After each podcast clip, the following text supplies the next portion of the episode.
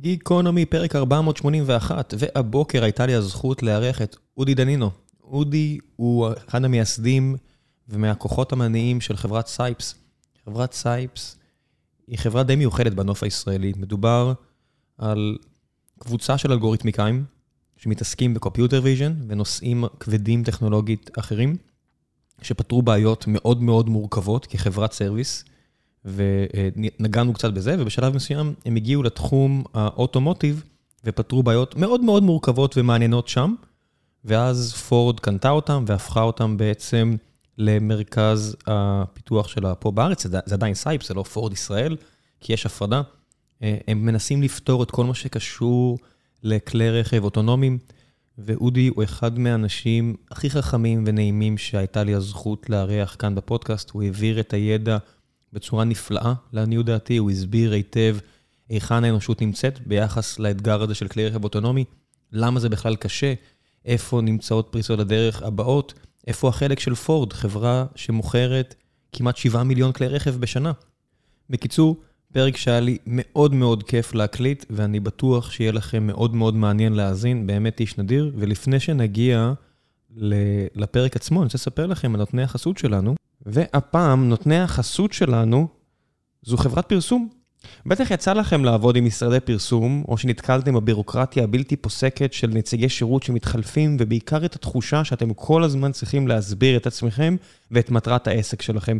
אני יודע שזה קרה לי עם חבר'ה שעבדו איתנו בפפר, וחבר'ה שעבדו איתנו בחברה הקודמת שלי ושל דורון, וחבר'ה שנתקלתי בהם שיעצתי לחברות כאלה ואחרות, ויש חברות שעושות את זה אחרת, נכון יותר.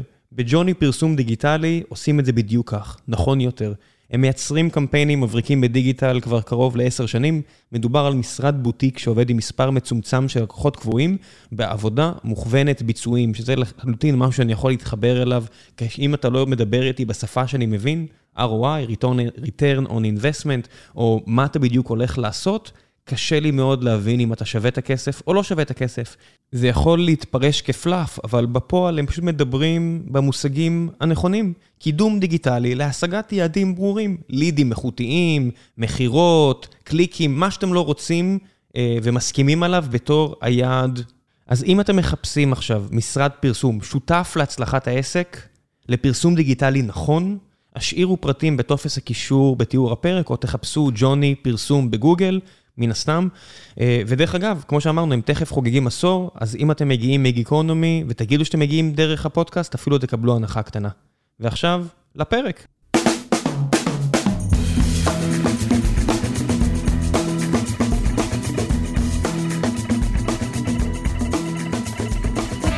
גיקונומי, פרק ארבע מאות שמונים ואחת, והבוקר יש לי הזכות לארח את אודי דנינו מסייפס, החברה שהיא בעצם זרוע החדשנות של פורד, אפשר לקרוא לכם ככה? זרוע הפיתוח של פורד בארץ. זה חדשנות, אתה לא... זה לא מייצר מראות, אתה בכלל מייצר טכנולוגיה טיפה יותר מעניינת. אתה צודק, אבל נדבר על זה אולי קצת בהמשך. לפורד יש שתי זרועות בארץ, זרוע הפיתוח וזרוע החדשנות, שעובדות במקביל עם תפקידים שונים, אז סייפס היא הצד הפיתוח של העניין. ואיפה הקו עובר? פיתוח זה hardcore פיתוח, אלגוריתמיקה ותוכנה לרכב האוטונומי של פורד. החדשנות, זרוע החדשנות בארץ, התפקיד שלה עם מנדט שונה לגמרי. המטרה שלה היא לשמש גשר בין המאדרשיפ העצום בדטרויט לבין האוטוטק אקוסיסטם בארץ. הייתה לי הזכות להקים את זרוע החדשנות לפני שנתיים, והיום היא פועלת בהצלחה יפה מאוד. ושתי הזרועות האלה חיות במקביל אחת ליד השנייה עם הרבה סימביוזה. שמעתי שיחה לפני כמה שנים עם המנכ"ל של פורד, שאמר שפורד זה כבר לא חברת רכב, זה כמו שסיטי בנק, זה כבר לא בנק, אלא חברת תוכנה שנותנת שיעורים בנקאיים, שירותים בנקאיים, אז הוא אמר, פורד זה כבר חברת דאטה שבמקרה גם מוכרת פיקאפ טראקס. הוא אמר, תסתכל כמה דאטה יש לנו, וכמה כוח יש לנו סביב הלקוח. לעניות דעתי, הוא כבר לא בתפקידו, והחזון הזה עדיין לא התגשם, אבל איך אתה רואה את זה? אני חושב שזה לגמרי העתיד.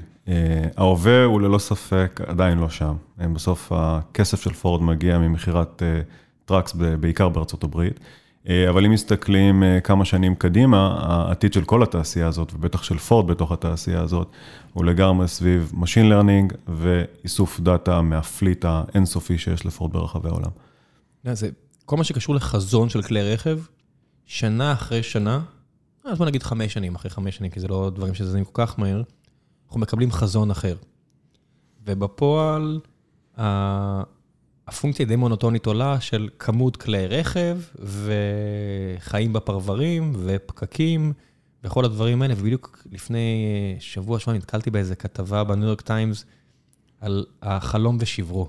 על איך שכל פעם יש איזשהו חלום חדש שמכרו, אבל בפועל האנושות רק התמכרה יותר ויותר לכלי רכב, וחיים בפרברים, והפרדת, בוא נגיד, פונקציונליות של מגורים ומשרדים, ואיך אתה רואה את זה? זאת אומרת, איפה אתה, עם כל מה שאתה עושה, יכול בכל זאת, כנגד כל ההבטחות שווא של העבר, בכל זאת לעשות שינוי משמעותי?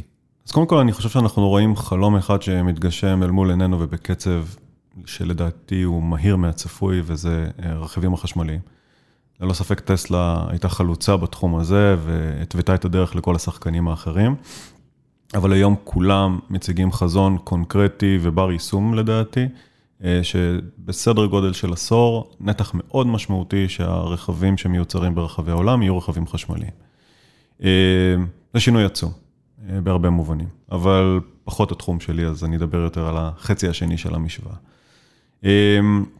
החלק השני, הרכיב השני בתוך החזון הזה, זה הרכבים האוטונומיים.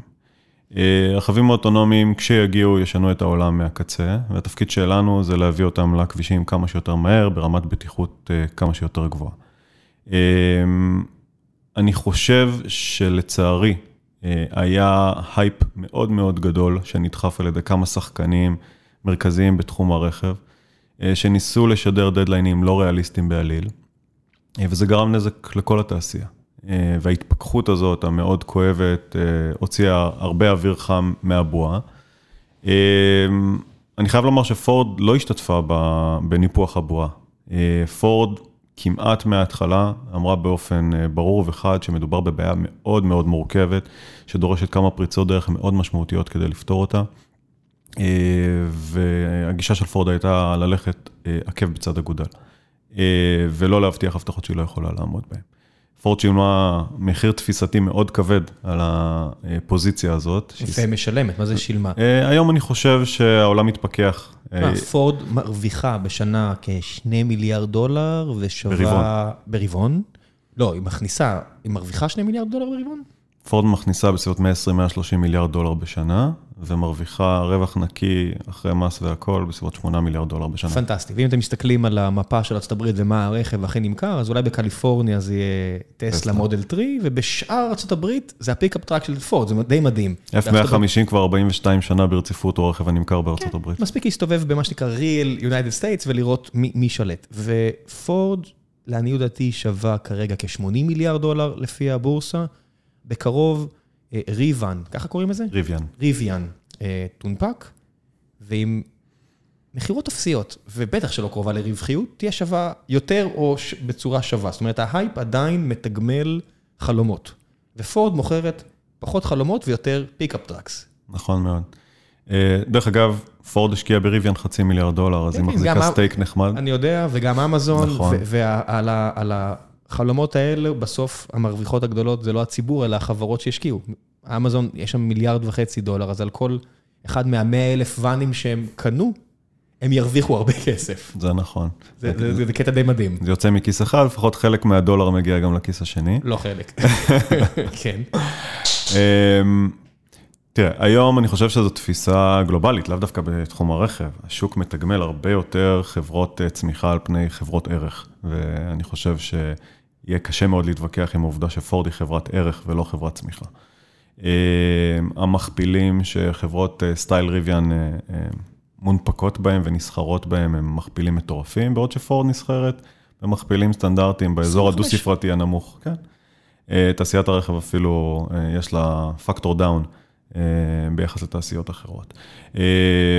למה זה המצב, והאם זה בריא, והאם מדובר בבועה, רק הזמן יגיד, לכל אחד דעתו... אתה הבאת פה טיעון מנצח, אתה אמרת, העולם נע לכיוון רכב חשמלי, זאת אומרת, הנה, קבעת פה איזושהי אקסיומה, שמרגולטורים שקבעו את זה כחוק, ולא מדבר אפילו על גלזגו וכאלה, על מה שנאמר שם, אלא ממש מדינות כמו סין והכל, ששמו שנה.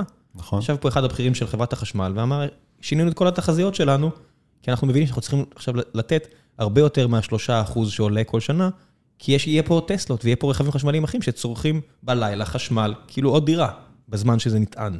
זה נכון. אז אנחנו נגדיל. ואם פורד לא תעלה על הרכבת הזו, אז הגיוני שהמכפיל של ההכנסות, או הרווחים, ליתר דיוק הפיתוי, יבטא איזושהי ירידה, כי החל משלב מסוים, אם יצטרכו להראות חדשנות, אחרת המחירות ייפגעו. כן, אני חושב, זה, זה לא מדויק. פורד לגמרי על הרכבת הזאת, ובמלוא המרץ, פורד משקיע עשרות מיליארדי דולרים בתעשיית החשמול של הרכבים שלה. פורד הוציאה לא מזמן את הרכב החשמלי הראשון שלה, פורד מח-אי, שזה גרסה של מוסטנג, רכב מדהים, גם בנראות שלו וגם בחוויית הנהיגה, לא נופל מטסלה לדעתי. פשוט כשאתה מוכר שישה, שישה וחצי מיליון רכבים בשנה, הכל זה טיפה בים. בדיוק, הכל טיפה בים. וכשכל מה שאתה מוכר זה רכב חשמלי אה, ממודל בודד, אז, אז זה כל עולמך, ויותר קל למכור את החלום. אה, אני חושב שפורד לגמרי שם. אה, דרך אגב, ההשקעה של פורד בריוויאן היא בדיוק כדי ליהנות ממה שריוויאן עושה בפלטפורמות של פורד, כן? זה לא, רק, לא השקעה פיננסית במהותה, אולי גם, אבל בעיקר השקעה אסטרטגית כדי ליהנות מ... החדשנות שריוויאן מביאה על מה שנקרא סקייטבורד של הרכב. זה משנה לך, כמי שמתעסק בקומפיוטר ויז'ן וברכבים אוטונומיים, אם המנוע הוא מנוע בנזין או מנוע חשמלי? יש איזשהו אימפקט? כן. פחות מכניקה שיוכל להתקלקל, יותר מטריקות שאתה אוסף הרי, ויותר חיוויים? אנחנו פחות מתעסקים בצד התחזוקה של הרכב עצמו מטבע הדברים. יש מספיק אנשים בפורד שיודעים לעשות את זה הרבה יותר טוב מאיתנו. שאלת מפתח ברכב אוטונומי היא צריכת ההספק. ברכב אוטונומי יש המון סנסורים, יש קומפיוט מאוד מאוד כבד שצריך להריץ אלגוריתמיקה כבדה, וצריכת ההספק הכוללת היא עצומה. היום ברכב סטנדרטי, רכב בנזין סטנדרטי, אנחנו צריכים לשים גנרטור. אני לא ממליץ לשבת במושב האחורי של רכב כזה. רמת החימום היא כזאת שאתה מרגיש בתור תנור קטן. אבל אם מסתכלים קדימה, כשהרכבים החשמליים יהיו קומודיטי, הם ללא ספק יוכלו לספק צריכת הספק הרבה יותר גבוהה, ולהוריד משמעותית את הצורך שלנו בהזרקת אנרגיה חיצונית. יש פה איזשהו נס שצריך לקרות, אתה יודע, שאתה מקים סטארט-אפ, אתה סופר את זה בניסים, לפחות זה הז'רגון אצלנו, כמה ניסים צריכים לקרות כדי שמשהו יקרה, ונס זה או משהו פיננסי או משהו טכנולוגי, ואני מסתכל למשל על הספקים שהסנסורים הקיימים דורשים. בוא ניקח ליידרים לעומת לא ליידרים, ואני אומר, יש לכם איזשהו נס שצריך לקרות, כדי שבאמת תוכלו להוריד את ההספק לרמה שנוכל ליהנות מהרכב הזה בלי כל המסביב. לא יודע, שאתה באריזונה ואתה רואה את הרכבים של ויימו נוסעים, זה לא נראה כמו משהו ש... זה לא יכול להיות ככה. אני מסכים לגמרי. היום סביבת הרכבים האוטונומי עדיין, עדיין רחוקה מפרודקשן, אין ספק. מה שאתה בעצם שואל אותי, זה מה נדרש כדי להגיע לפרודקשן. איזה ניסים? איזה ניסים בדרך צריכים לקרות כדי שבאמת נראה מיליוני רכבים של פורד בלי מישהו בתא הנהג?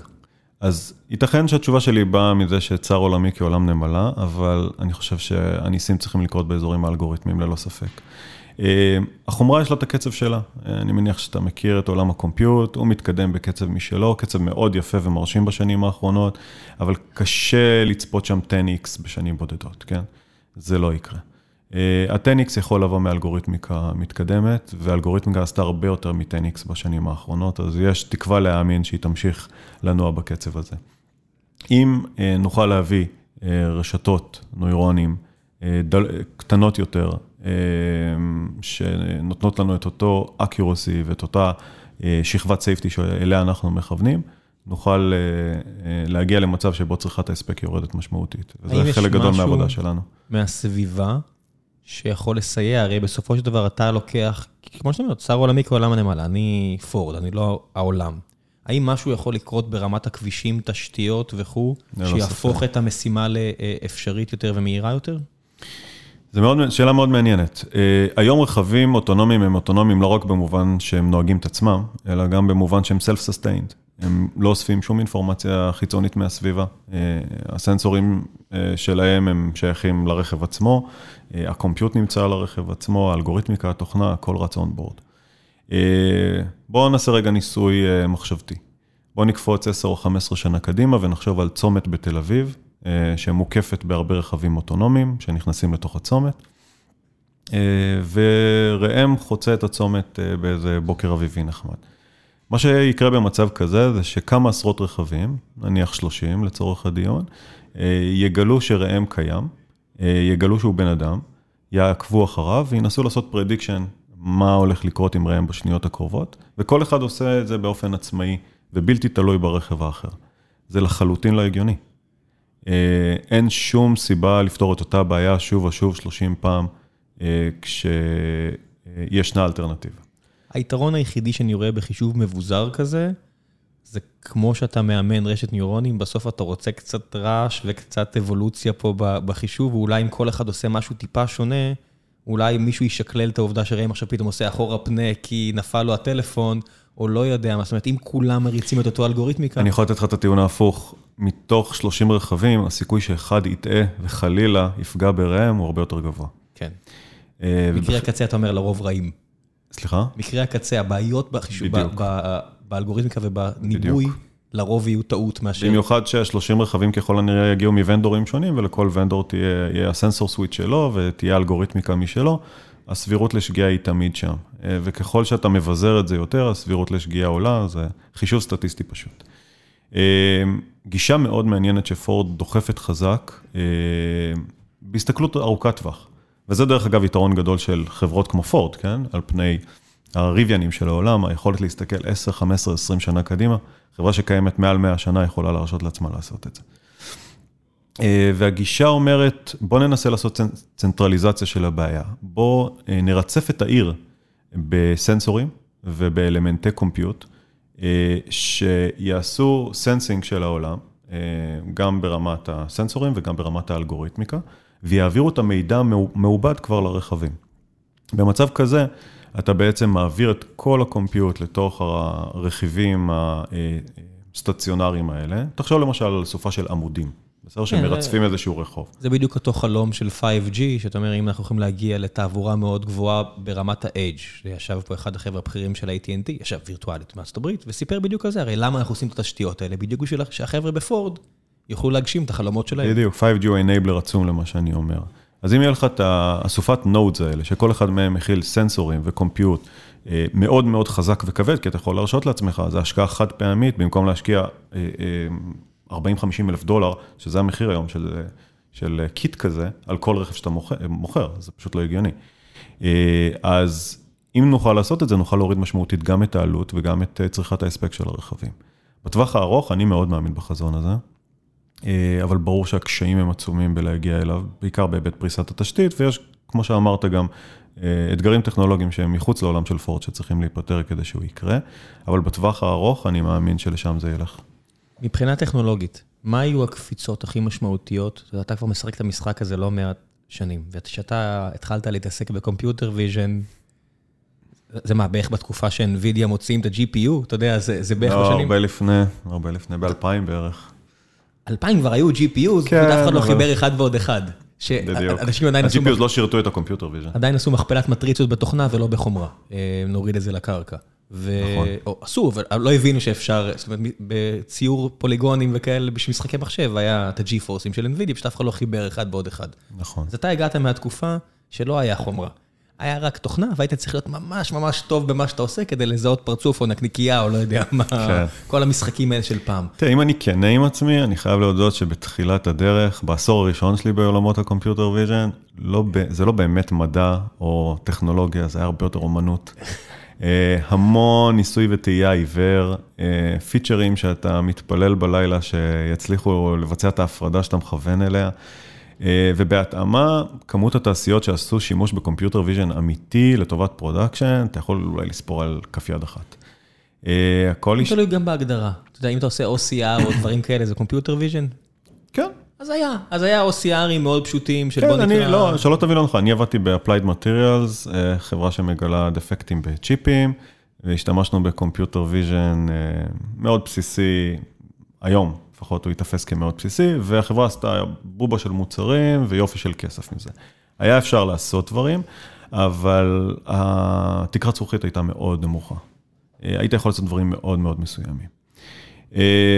אולי נדבר קצת על סייפס, זה גם משתלב מאוד יפה. כן, אני מנסה להביא אותך בדיוק, אתה יודע, אתה באפלייד מטריאל, אז דואג שהיילד יהיה גבוה, דואג שבכל וייפר יהיה כמה שיותר סיליקונים שיגיעו לצרכן ולא יעופו הצידה. נכון. מה משתנה? מה חסר לך? הבנתי שיש חוסר בשוק. הרעיון המארגן של סייפס, כשהקמתי אותה, והוא לא השתנה עד היום, להקים צוות קטן וסופר איכותי של אלגוריתמאים, Machine Learning, Computer Vision, מהאחוזון העליון של האלגוריתמאים בארץ, ובאמת להתכוון לזה. מה שיפה זה שאתה מהאחוזון העליון של האלגוריתמיקאים, לא של המפתחים, כי אם אני אומר אחוז עליון של מפתחים, אתה יודע, יש יותר מדי. אחוזון העליון של החבר'ה שהם גם ככה, אלה שמתעסקים רק באלגוריתמיקה, נכון. פה כבר שמת לעצמך מטרה שהיא באמת נוראית. זה... מה שקשה לנו עד היום זה ללא ספק הגיוס, אולי נדבר גם על זה טיפה, אבל אני לא מוכן להתפשר. זה ה-די אן איי של החברה. והרעיון היה שהאמונה המאוד מאוד חזקה שלי, היא שקבוצה קטנה וסופר איכותית של אלגוריתמאים חזקים יכולים לפתור בעיות שגם מאות מהנדסים בינוניים לא יצליחו לפתור. ופעם אחרי פעם הצלחנו להוכיח את זה במגוון מאוד רחב של תעשיות. מה היה הראשון? עצור, עצור. מה היה הראשון? טרקס. טרקס היה הפרויקט הראשון הרציני שלנו. טרקס החברה? כן, חברת הריטייל. מה? אנחנו פיתחנו להם את צד הסופר. זה החברה? לא, יש להם שני חלקים. בשלבים המאוד ראשונים שלה, כשהיו, לא יודע, עשרות בודדות של אנשים בחברה. זה מצחיק, ההיכרות שלי של טרקס, זה רק לראיין אנשים מטרקס ולתת להם לספר מה הם עשו. אני אומר, אני בא... זה היה מזמן, זה היה לפני שבע שמונה שנים. דברים השתנו מאז. אני מראיין מפתחים כבר חמש עשרה שנה, הכל בסדר, ולתת להם לספר, ותמיד הנחתי שזה לפחות אין-האוס, מה? לא, לא, שנייה. הקרדיט שלהם כבודו במקומו מונח. למוצר שלהם יש שני חלקים. החלק הראשון הוא בסופר, לצלם את המוצרים. בצורה חכמה, והחלק השני זה להעביר את התמונות האלה לענן ולעשות את הניתוח של המוצרים. את ה-Cloud Processing והקלסיפיקציה הם עשו in-house, אנחנו עשינו את מה שקורה בצד הסופר, כלומר לקחת כל טלפון עם מצלמות מאוד מאוד מגוונות, עם רמת קומפיוט טלפונית שהייתה לפני שמונה שנים בשוק. ותקשורת. ותקשורת. אתה צריך שזה יהיה כמעט real time. אתה צריך להיות מאוד מאוד דחוס. ולבנות תמונת פנורמה של מדף סופר, אתגר סופר קשה. רק לחבר את התמונות בשביל הפנורמה. אתה יודע, הדברים הכי בסיסיים שאני חושב עליהם, וואו, כל דבר זה בעיה שם. תחשוב אפילו על הבעיה הכי בסיסית. אתה מסתכל על מוצר רגע, איך בונים תמונת פנורמה, אתה זז במקביל למדף, כן? מחבר המון המון פריימים. בדיוק. אז תחשוב שאתה מסתכל, לא יודע, על בקבוק שמן, מפרספקטיבה מסוימת, זזת טיפה, כמה עשרות סנטימטרים ימינה, פתאום אתה רואה את הבקבוק בפרספקטיבה אחרת, ועכשיו אתה צריך מסוגל לבנות מזה בקבוק אחיד. אז זה אתגר מאוד מאוד לא פשוט. זה היה פרויקט מגניב, זה דיפ קומפיוטר ויז'ן. עצור, אוקיי. לפני שמונה שנים? בערך. לא היה עדיין טנסור ככה זמין לכולם לשחק איתו. נכון. ולא היה את כל ה... אתה יודע, כאדיוטות כמוני, אני יכול לשחק עם אבני לגו, שאנשים חכמים עשו לי וכיף לי. אתה היית צריך לבנות את הדברים האלה מאפס. אפילו העניין הזה של לבנות הצילום פנורמה, שמה שהחבר'ה בגוגל עכשיו הכניסו לכל טלפון, החבר'ה באפל, שזה קשה, זה אתגר מאוד גדול. לגמרי. מה, זה איי פי שלך? זאת אומרת, זה הכל פטנטבילי? טרקס רשמו על זה פטנטים, כן, עבדנו איתם, ה-איי פי שייך לטרקס במקרה הזה. כל פרויקט יש לו את הסיפור שלו, אבל במקרה הזה ה-איי פי שייך לטרקס, והם בהחלט רשמו פטנטים על מה שעשינו. וואו, עסקית, להרים חברה כזו, להביא את ה-A-Team הזה של האלגוריתמיקאים, ואז להביא את זה לחברות שאחרי זה יהיו שוות מיליארדים, זה כיזם, אני מדגדג עכשיו במקומות, אתה יודע. אז כן, אפשר לדבר על זה הרבה. כשעזבתי את הפלייד, התלבטתי קשות מה הכיוון, ללכת לכיוון סטארט-אפ מוצרי או סטארט-אפ סרוויסי. החלטתי ללכת לכיוון הסרוויסי, בסופו של דבר אני לא אדם של סיכונים גדולים מדי, וזה מאוד הוכיח את עצמו בדיעבד. מהר מאוד החברה גדלה בסדר גודל של חמישים עד שישים אחוז בשנה ברבניו, הרווחנו מאוד מאוד יפה. כשאתה בתחום הזה, כשנמכרנו היום. אז? אז נמכרנו בערך חמישה עשר אלגוריתמאים. אבל חייבים להבין שהמרג'ינים, כשאתה משחק בטופ של הטופ, הם... מה שאתה רוצה פחות או יותר. אם, הרבה חברות, אם אתה מסוגל לפתור להם בעיה קשה, ישלמו לך מה שאתה מבקש. כן, זה אפס לאחד. אפס לאחד, אתה יודע. זה בדיוק ככה. אריתמטית נורא קשה להכפיל אפס כדי שיהיה אחד. בדיוק. זה ליניארי, צריך להביא משהו שאין. זה בדיוק ככה. ופעם אחרי פעם היינו צריכים להביא משהו שאין, והרבה פעמים גם זרקו עלינו את הבעיות שהייתה חוסר אמונה פנימית בתוך הארגון שהן לא פתירות. ותמיד ראינו בזה אתגר גדול, וכמעט בכל המקרים הצלחנו לייצר דיפרנציאציה טכנולוגית שבסוף התרגמה לדיפרנציאציה עסקית, וזה אפשר לבנות חברה מאוד מאוד יפה, בלי השקעה של דולר אחד חיצוני, שזה היה מאוד מאוד נחמד. ואתה יכול לקחת את הספריות האלה שבנית ולהעביר אותם בין פרויקטים, או שעכשיו פתרת איזושהי בעיה, למשל שקשורה לצילום פנורמי. עכשיו יש לך את הידע הזה, אבל מצד שני עבדת במסגרת טראקס, וטראקס שימו יפה, עכשיו ה-איי פי שלהם. נכון. מה, מה אתה, אתה צריך לשפר טיפה את האלגוריתם כדי שתוכל לקחת אותו למקום אחר? אז לא ניכנס לפרטי הסכמים טראקס, אבל באופן כללי, אני יכול להשתמש ב-איי פי לטובת פרויקטים מתעשיות אחרות. לא מתחרות. וואו, העורך דין פטנט, תבין, בדיוק הפרק הבא, הוא עם עורך דין פטנטים. זה תחום ש... ש... שנורא מעניין, אבל זה תחום שהוא כל כך גם קשה. איזה מהם? העניין של פטנטביליות, שבסוף אתה עושה משהו שהוא מדהים, ואם אתה רוצה להשתמש בו, אתה צריך לשנות אותו, אתה אומר, אוקיי, אז זה צילום פנורמי על סופר, אז זה הפטנט, אבל צילום פנורמי על כביש, הנה, זה כבר משהו אחר. תראה, אני כבר הרבה שנים באזורי הפטנטים, אין תחום יותר יצירתי מהתחום הזה. כן, הנדסת פטנטים זה... לגמרי, זה מקצוע. מי החבר'ה? איך בוחרים חמישה עשר כאלה לעיתים? אז זה התחיל כמובן ממכרים שלי, לא ציינתי, אבל שני שותפיי המדהימים הם רותם ליטמן ונוגה זיבר שהצטרפו אליהם ממש בהתחלה, שני המהנדסים הכי טובים שפגשתי בימי חיי, ונלחמתי כדי להביא אותם לסייפס, עוד כשלא היה כלום, לא היו לקוחות, לא היו עובדים, והם האמינו בקונספט, הצטרפו, ומאז הם עדיין בסייפס, ומאז הכל היסטוריה. בהתחלה זה פשוט על בסיס מכרים, לזהות את האנשים הכי חזקים שאתה... מי הפרופיל? מהנדסים או חוקרים? כי הרבה פעמים, ואתה רואה את זה, אתה יודע, הייתה פה לי שהקימה את עליבה בישראל, והיא דוקטור לקומפיוטר ויז'ן מהטכניון, וזה חוקרים, זה לא מהנדסים. מהנדס חושב כמו מהנדס, חוקר חושב כמו חוקר. הדיאגרמת ון, החבר'ה באמצע שם, אני לא יודע אם יש באמת כאלו. אתה צודק לחלוטין. אני, מהיום הראשון, ה-די אן איי של סייפס הוא uh, research for the sake of productization. אם research for the sake of research אף פעם לא, לא עניין אותנו. קיבלנו המון פרויקטים כאלה. בואו תנסו לפתור איזה בעיה עתידית שאולי תשמש יום אחד לאיזשהו מרקט שנרצה לפנות אליו. דברים כאלה השארנו על הרצפה ולא הרמנו. למי שלא יודע, לכל חברה, ל-טי איי יש את קילבי לבס, ולכל חברה גדולה בעולם יש איזושהי מעבדה איפשהו, בדיוק. שמייצרים דברים לשנת אלפיים וחמישים או אלפיים וארבעים, או אלפיים, כמו שאמרת, לפורד יש את הפריבילגיה או את החובה לחשוב קדימה, גם לענקיות אחרות. ויש שם אנשים שהם חוקרים נטו. אף אחד לא מבקש שזה יצא מזה, אולי באיזשהו חלום, אבל יש גם חשיבות למחקר בתוך החברה. בדיוק, ואני מאוד מעריך את זה, ובהחלט בחברות גדולות, כמו שאתה אומר, יש לזה הרבה ערך, בטח בהסתכלות ארוכת טווח, אבל אותנו עניין יותר לעבוד עם צד ה-אר אנד די, ופחות עם צד ה-סי טי או של החברות, אם נאמר את זה באופן גס. רצינו להביא מוצרים שעושים אימפקט על העולם האמיתי, כי הרגשנו ששם הלקוחות שלנו נמצאים. מטבע הדברים, וזה מאוד הגיוני, חברות חושבות על השלוש, חמש שנים הקרובות, ופחות על העשר או חמש עשרה שנה קדימה. אז רצינו להיות איפה שכואב ללקוחות שלנו, ושם הרבה יותר כואב. איך בוחרים את האנשים? מאוד מאוד בפינצטה. היום הסטטיסטיקה שלנו היא גיוס של אדם מתוך בערך מאתיים וחמישים קורות חיים שאנחנו מקבלים. תתאר לי את הפרופיל בבקשה, את הפרסונה. אז זה שילוב נדיר, בגלל זה הגיוס הוא נדיר בתוך סייפס. כולן עם כל מי שמגיע אליך, יש לה מאסטרס ומעלה במדעי המחשב? כמעט כולם פי אייץ' די או תואר שני, אזורי מדעי המחשב, הנדסה, לעתים גם אזורי מתמטיקה פיזיקה. הם חייבים להיות מטבע הדברים מילואים אלגוריתמיים. אנחנו מאוד מעריכים ידע וניסיון, ורוב האנשים בסייפס מגיעים עשר או חמש עשרה שנות ניסיון ומעלה, אבל הרבה יותר מעריכים כישרון ויכולת לסגור עקומת לימוד בצורה מהירה. מאוד מאוד חשוב לנו לשים דגש על, על מה שאמרת, על ההיבט ההנדסי בעבודה של האנשים. כלומר, חשוב לנו שכל מי שנמצא בסייפס יהיה מין מהנדס מערכת. כלומר, מי שרואה את מכלול הבעיה הרחב, החל מהאפליקציה, כמו שאתה יכול לתאר לעצמך היום בעולם הרכב האוטונומי, אנחנו עובדים על אחת האפליקציות המסובכות שהאנושות בנתה אי פעם.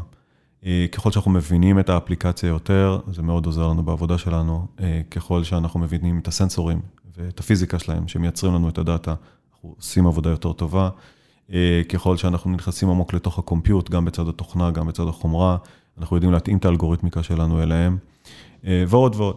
עד כמה זה פרופייטרי כל מה שהם עושים?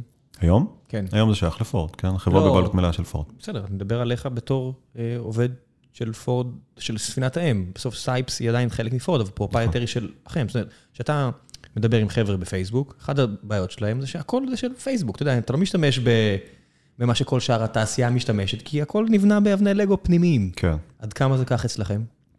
אנחנו מאוד פתוחים.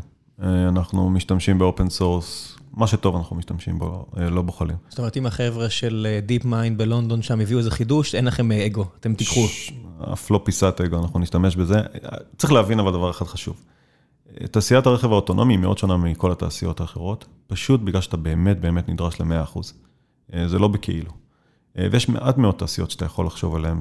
חלל זה מאה אחוז, אתה תשעים ותשע נקודה תשעים ותשע. כן, אבל חלל עדיין, לא יודע אם אתה יודע, אבל חלק גדול מהלוויינים נשלחים לחלל עם ארבע שמונה שש, בדיוק בגלל זה. נכון, אני, אתה יודע, זה בדיוק זה, שהיה לי את החבר'ה שלי מהאוניברסיטה של לוויינים, אז אתה יודע, חומרה שצריכה מאה אחוז. בכלי רכב זה תשעים ותשע נקודה תשעים ותשע אחוז, אם זה היה מאה אחוז לא היה חברות ביטוח. זה נכון. שלא היה שום פרמיה שתצדיק כזה תוחלת. כן, אבל כמות התשיעות שאתה צריך שם היא עצומה. כשלוויין מתקלקל, זה קטסטרופה, אבל בסוף זה עשרות מיליוני דולרים שחברת הביטוח תעביר לחברה ההם. זה מה שעשיתי בצבא דרך אגב, הייתי בענף לוויינות בחיל האוויר. אז אני מכיר את התחום הזה לא רע. דש לחבר'ה של גילת, שהמשיכו מהיחידה לשם. בדיוק. אבל כשרכב עושה טעות הוא הורג אנשים. אנחנו יודעים שהסיפורים בצדק, זה חיי אדם, אז כל מה שבאמת מישהו abusing self-car בטסלה, שזה הדוגמה הראשונה, זה, זה כותרות. נכון, בדיוק. כל תאונה כזאת היא בכותרות. אז חזרה לשאלה הקודמת שלך, אין שום דבר היום published state of the art שאפילו מדגדג את הביצועים שאנחנו צריכים. אנחנו חייבים שהמודלים שלנו יהיו הרבה מעבר ל-state of the art published. אז אם יש קונספט, מאמר, חבילת קוד, תשתית אפילו שאנחנו יכולים להשתמש בה, אנחנו נאמץ אותה בשמחה, אבל צריך להבין שכל מה שאנחנו מפתחים צריך להיות הרבה הרבה יותר טוב מכל מה שמפורסם. ובגלל זה צריך את המוחות הטובים ביותר. ומבחינת חומרה? החומרה היא מהמדף, אני מעדיף פחות להיכנס. לא צריך מותגים והכל, אבל... כן, בדיוק. או חברות, ברור, שזה הסכמים מסחריים. פורד לא משחקת, בניגוד לחברות אחרות, פורד לא משחקת בתחום הזה כרגע, והיא קונה את חומרת הקומפיוט מהמדף. עד לאזור המים מותר להגיד, זאת אומרת, לא יודע, שהייתי בתיה, אז היינו מקבלים אם אפס ש-R מוציאו, מאוד, זרם מאוד נמוך, ואז אתה יכול לשלב את זה בסוק שלך. זאת אומרת, עד כמה פורד באמת משחק... אז פורד קונה את הסוק. קונה את הסוק. אוקיי.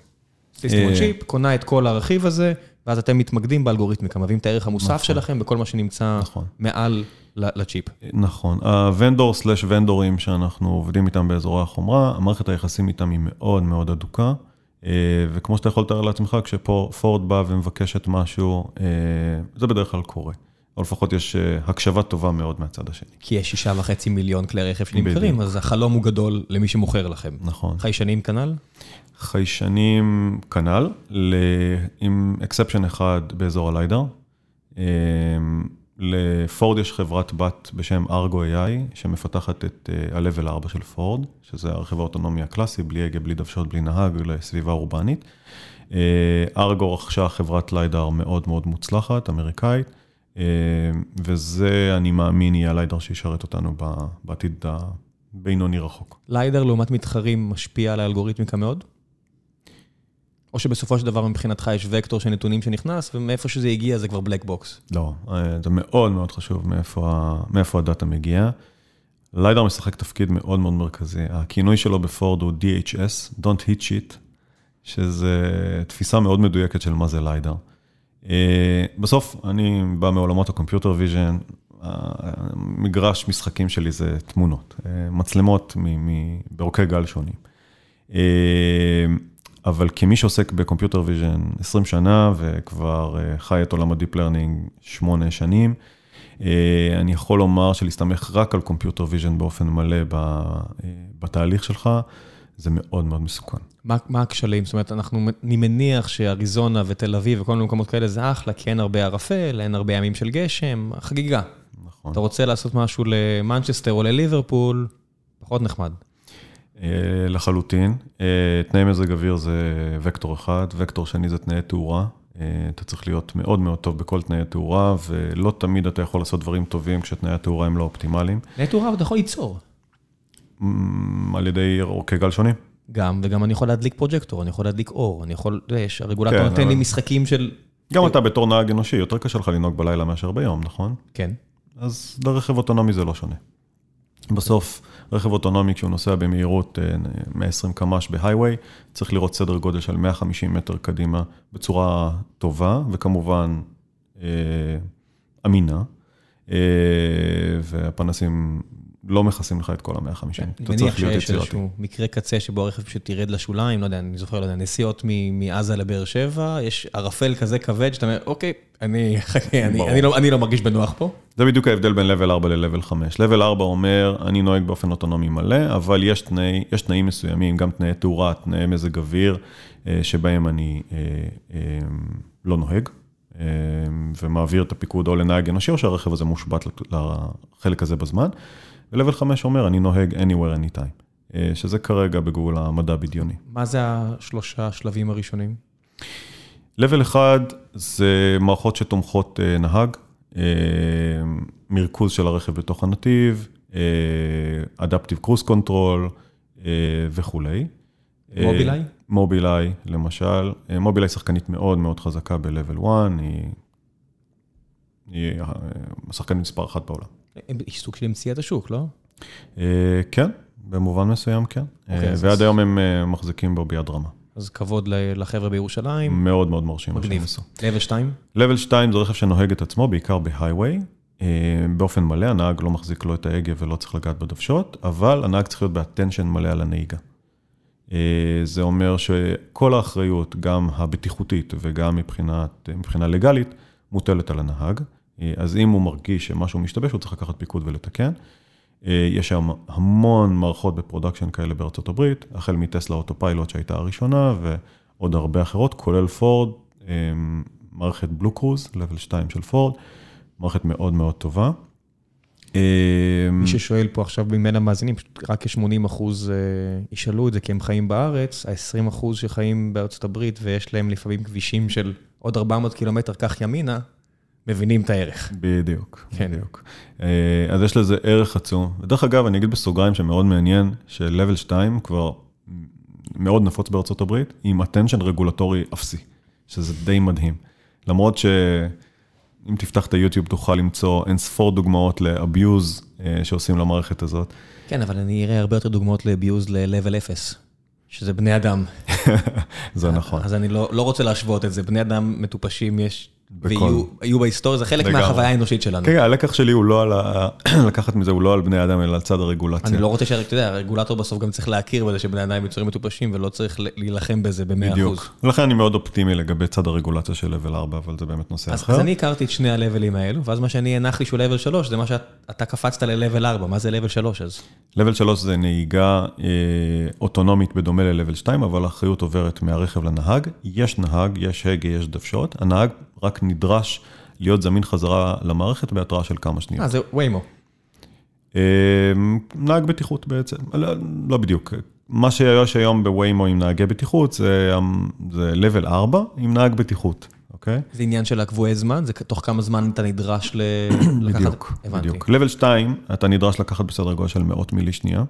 בלבל שלוש יש לך כחמש שניות לקחת פיקוד חזרה. אז הרכב לא מצפה ממך בלבל שלוש, להציל את עצמך מתאונה. זה לא סביר.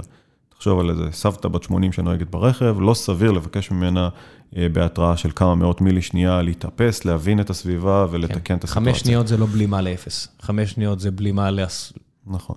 חמש שניות המטרה שלהם היא בעיקר לעזור לרכב, לבצע פעולות שלא מצליח לבצע. למשל, אם אתה נוהג בהייווי ורוצה לרדת מההייווי, ונתיב היציאה מההייווי הוא עמוס במיוחד. יש negotiation עדין שאתה צריך לעשות כדי להשתלב בתוך הנתיב. לפעמים הרכב האוטונומי לא יצליח, ויש לנו את הנהג לגבות אותנו במצבים כאלה. זה פרטו קלאסי לבן אדם, כך שליטה, כמו נחיתה של מטוס. בדיוק, בדיוק. יותר מדי משתנים מכדי לקחת סיכון שם, תנחתו לבד. זו אנלוגיה מאוד יפה, כי בדיוק יש מצבים מאוד מסוימים שבהם הטייס סלש הנהג צריך להתערב בדיוק. ולבל ארבע זה רכב אוטונומי שברמת העיקרון אין לו, אין לו הגה ואין לו דוושות. בן אדם עיוור יכול לנהוג בתוך ההגה למשל. או, סליחה, לנסוע ברכב. כשלבל חמש זה...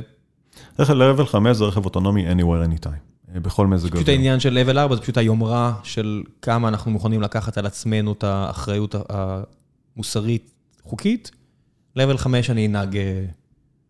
ב-level ארבע, האחריות הביטוחית היא על הרכב. כן, כן, אמרתי, אבל לא בכל תנאי מזג אוויר, ולא בכל תנאי רכב. וגם לא בכל מקום.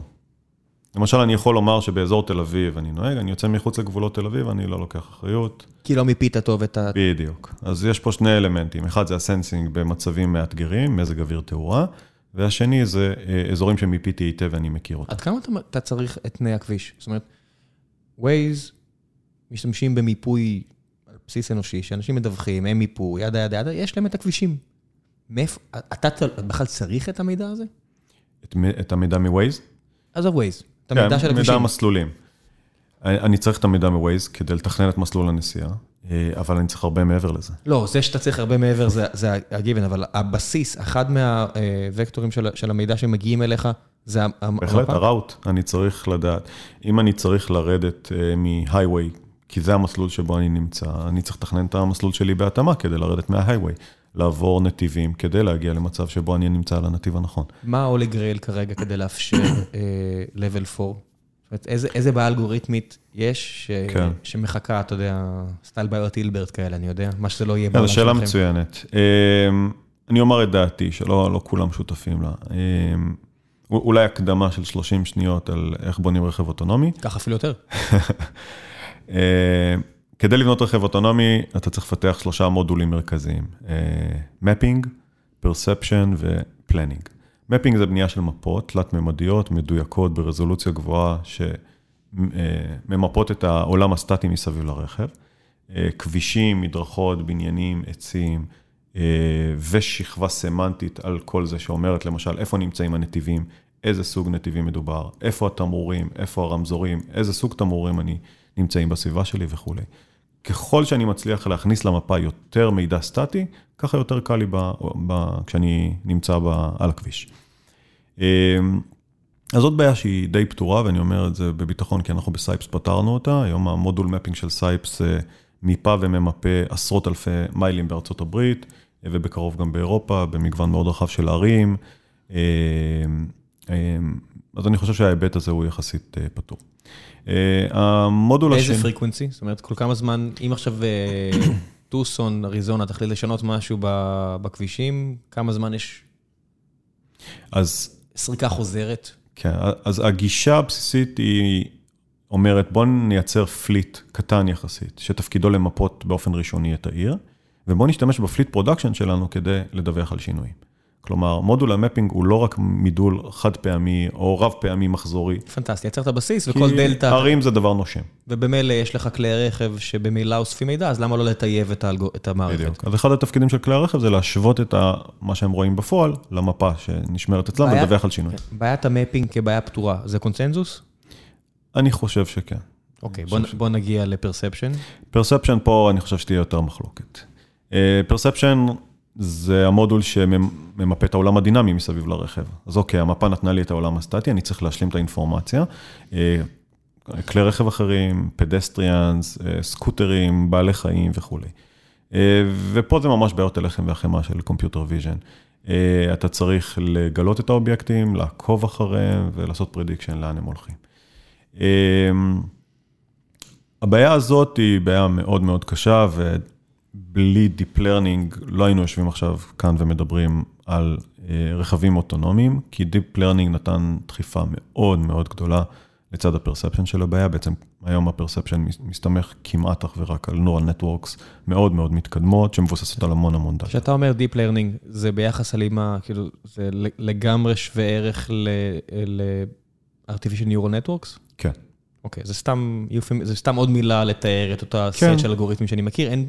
זה לא משפחה של אלגוריתמים, זה כמובן כן, אבל בגדול אנחנו מדברים פה על רשתות ניורונים.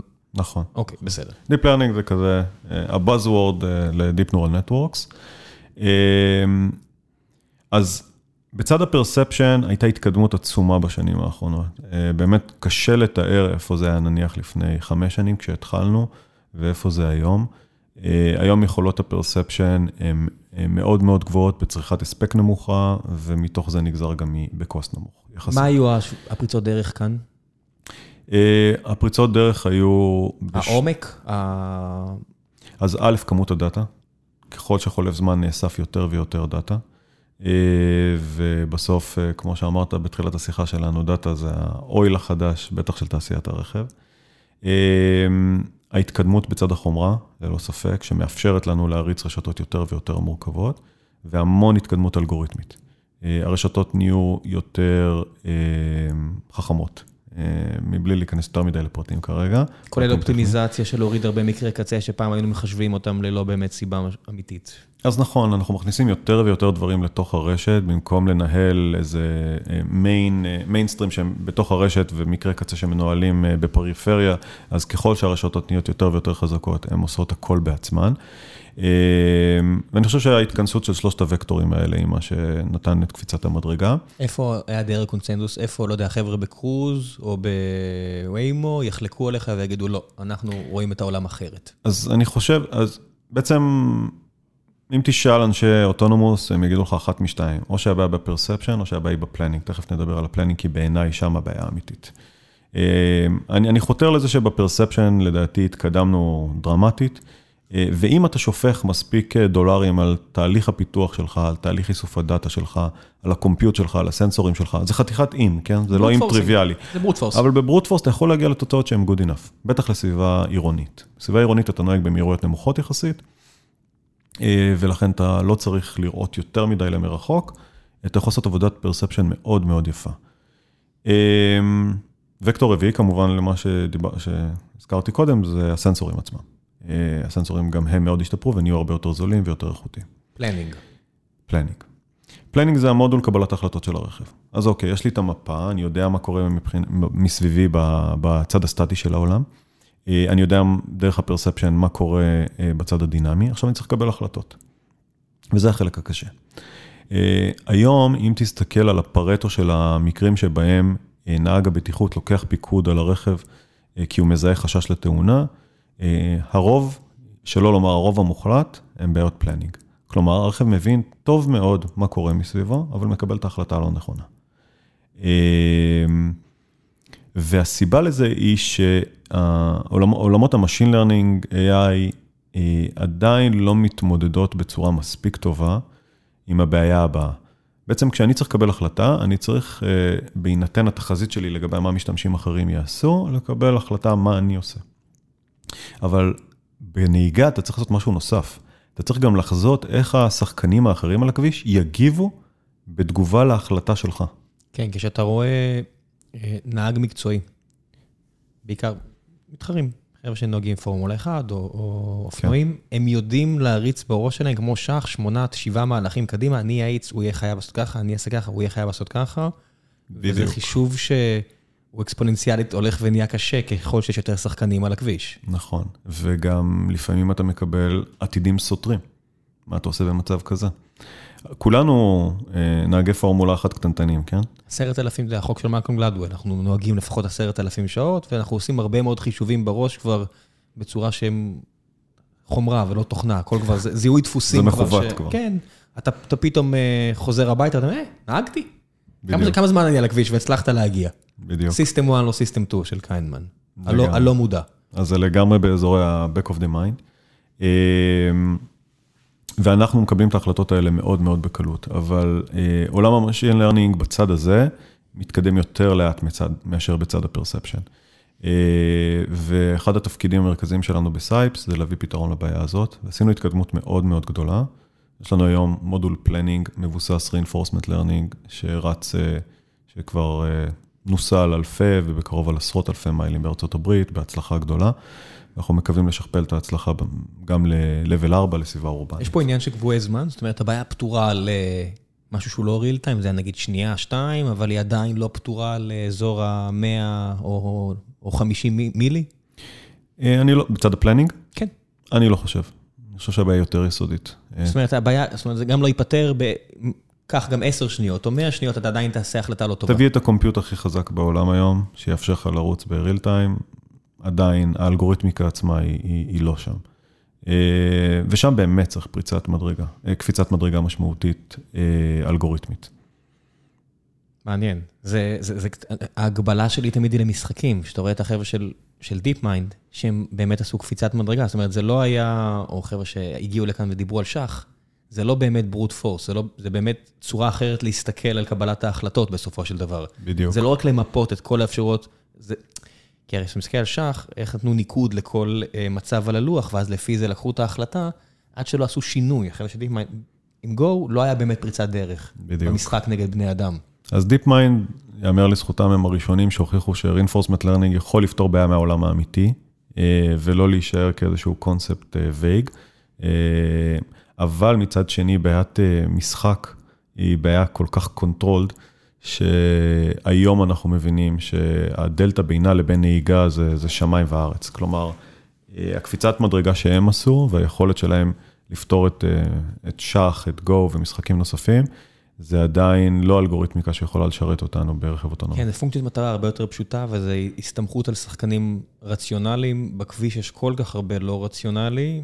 אתם יכולים לחשוב על סיטואציה שאתם בכלל לא חשבתם עליהם. מישהו עולה להגה שיקור, מישהו עושה שטויות על, ה, על הכביש. אתה, אתם, או את תדעי לזהות זגזוגים ולקחת מרחק. זה יהיה לך טריוויאלי כמעט, לראות מישהו שמתפרע על הכביש. נכון. למכונה הרבה יותר קשה להכניס את הווריאנט הזה. נכון. זה מעניין שאתה נותן את הדוגמה הזאת, אנחנו מתמודדים עם זה מאוד יפה. כלומר, אנחנו יודעים לזהות עד כמה רכב הוא זגזגי בהתנהגות שלו, ולתפוס מספיק מרחק, גם מבחינת נתיב וגם מבחינת... זה הפרמיס של אירן שיר שישב פה ונקסר, שעושים את זה בצורה הרבה יותר, נגיד, הרבה פחות יומרנית. כי היומרה שלהם היא הרבה יותר צנועה, אבל יותר עכשווית, יותר בכביש כבר, זה בדיוק זה, בוא נזהה, אבל הם גם מסתמכים על העובדה שיש כמה שחקנים, זאת אומרת שהסנסור שלהם פרוס על גבי העיר, וגם אתם, אם, אם, אם כל הכלי רכב בכביש היו פורד, המשחק הרבה יותר פשוט. אם כל הכבישים ברכב אוטונומיים, זה משחק קל מאוד. כי הם יודעים לתקשר ביניהם, ואין משחקים, ואין בעיות. הבעיות זה השחקנים האי-רציונליים. גם הפקקים ייפתרו תוך כדי. הם לא ייפתרו, הם... הם הבעיה תפחת. תפחת משמעותית. כן, בהינתן אין סוף כלי רכב, אנחנו בסדר. זה ברור. אנחנו כן, אנחנו במצב של דדלוק, נכון? זה ברור, בהינתן לכמות הנוכחית, אני בתחושה שהיא תיפטר דרמטית, אבל העולם רחוק משם, כן? ברור לנו שאנחנו מכוונים לסביבה שעדיין רובה תהיה נהיגה אנושית, ואנחנו צריכים להשתלב בתוכה. תחשוב על הבעיה אולי שדיברנו עליה קודם, של השתלבות נניח בתוך כיכר. לנו זה נראית בעיה מאוד פשוטה, אבל הרבה מהבעיה נפתרת באמצעים, שהם לא אמצעים נהיגתיים. אתה יוצר את הקשר עין עם הבן אדם, אתם מבינים באופן מאוד מאוד דק ועדין, מי נותן למי זכות קדימה, ולפי זה אתה מנהל את הנהיגה שלך. ברכבים אוטונומיים אין לנו את הלוקסוס הזה. אין מישהו בצד השני. דרך אגב, יש גם מחשבות איך להפוך את הרכב להיות יותר מתקשר עם הסביבה שלו, בהיבטים שאנחנו מדברים עליהם, אבל לפחות בשלב הזה זה לא קיים. אנחנו צריכים לקבל החלטות מתוך אה, ניבוי מאוד מאוד מדויק של איך אחרים יגיבו להחלטות שלנו. וזו זו בעיה קשה. עד כמה יש מקום לפתרון למקרה קצה? זאת אומרת, מערכת הרמזורים שווקה חיים, אין חשמל, יש שם שוטר שמסמן עם ידיו, תעבור אתה, תעבריית. איך מכניסים בכלל את, הפונק... את התרחיש הזה? אה... ל-level ארבע, ל-level חמש. כן. כי זה כל כך שונה מה... זה כל כך אקראי. נכון. אז א', גם על זה אנחנו חושבים, על זיהוי תנועות ידיים של שוטר וג'סטר ריקוגנישן, גם זה חלק מתחולת העבודה הגדולה יותר של הפרויקט, כולל למשל גם זיהוי סאונד, של מכוניות משטרה או אמבולנסים שאתה צריך לפנות להם את הנתיבים. יש המון המון מקרי קצה. זה סיוט אלגוריתמי. אני רק חושב, אתה יודע, הדופלר, אתה יודע, כל מה שאתה צריך להכניס פה עכשיו לחישובים שלך. גם זאת לא בעיה פשוטה בפני עצמה, נכון? כל דבר זה נהיה אמפי. לגמרי. כל אחת מהבעיות האלה, זה בעיה נוראית שאתה צריך לעשות איזושהי רידוקציה לבעיה אפשרית כלשהי. נתך עוד בעיה שממש צצה לאחרונה. אתה שומע אמבולנס מאחוריך, והוא הולך ומתחזק, ואתה צריך להבין שהאמבולנס מגיע אליך ולא מתרחק ממך. בדיוק. אתה צריך להבין מה המרחק שלו ואיפה הוא ביחס אליך זוויתית. בעיה לא פשוטה בכלל. עוד בעיה שצצה לאחרונה היא, תחשוב, על ילד קטן שנמצא בתוך רכב אוטונומי לבד, או בן אדם עיוור, יוצא מהרכב, אתה צריך לוודא שכשהוא פותח את הדלת, הוא לא פוגע במישהו. או חס וחלילה מישהו פוגע בו. או מישהו פוגע בו, בדיוק. עזוב את זה שאני פותח ורוכב אופניים בדיוק ייכנס לי בדלת, אלא שהוא ייצא והוא בתנועה סואנת.